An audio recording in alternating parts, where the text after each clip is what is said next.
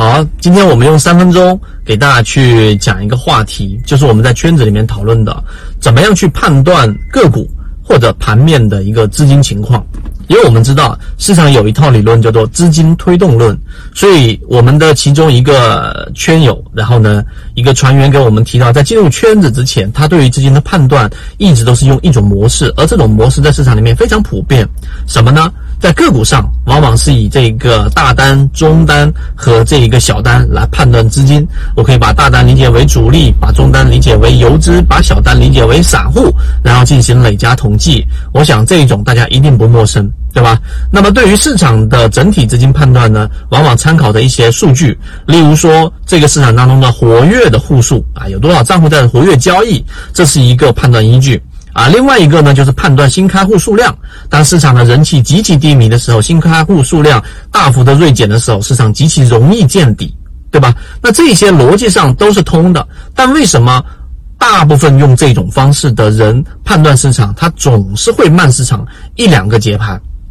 那这个原因其实很简单，我们在圈子里面进入到圈子里面不断进化的各位传言就会有一个感受，我们要靠考虑一个事情，就是你的判断的这个模型离市场真实发生的事情的距离到底有多远。这就有点像是啊，你可能原来那个模型是神经的末梢，离病灶极其极其之远。就当病灶已经出现变化的时候，而你在末梢神经上却还没有任何的感知，甚至整个神经上就已经出现了断裂，都不知道出现了这个问题。当发现问题的时候，已经很严重了。那么我们说的更直观一点，我们的模型，呃，进入圈子里面，举个例子，例如说我们讲的季报数据，季报数据里面啊，一年到头，我们现在提醒大家，四月底马上就来了，四月底是一季报公布，呃，时间这个只延迟一个月，最有效的一个月，一年到头我们选股只有两个月，最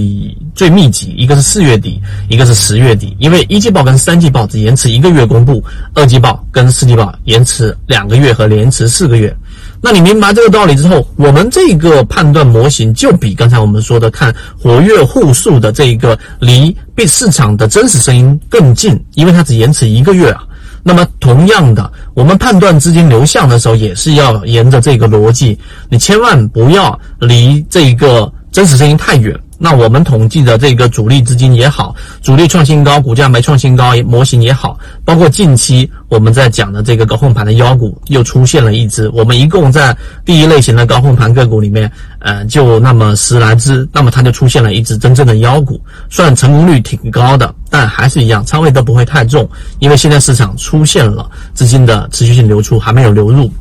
那么最后一个话题就是刚才我们说的，因为我们的。判断我们的这个呃模型依据是由于市场的当日发生的资金流进了还是流出了，这个离市场的声音最近。也就是说，我们说离病灶最近，所以如果你不是采用这种模型，而是用最原始的刚才我说那种模型的话呢，导致的结果就是，当市场资金持续流出的时候，市场没跌，因为资金优先于股价，那么这个时候你的节奏就慢了。相反的，当资金持续性翻红，后面我们一旦翻红，就会在圈子里面提醒大家，那么这个时候市场也是没涨的。你要等到市场的整个账户活跃的时候，一定涨过一波百分之二十到百分之三十了。所以我们给大家去讲到，你的模型离市场里面的真实声音啊，到底有多远，决定了你的模型的有效性。希望今天我们的三分钟对你来说有所帮助。我们还讨论了很多精华内容，更多完整版视频可以找到我们圈子啊，和你一起终身进化。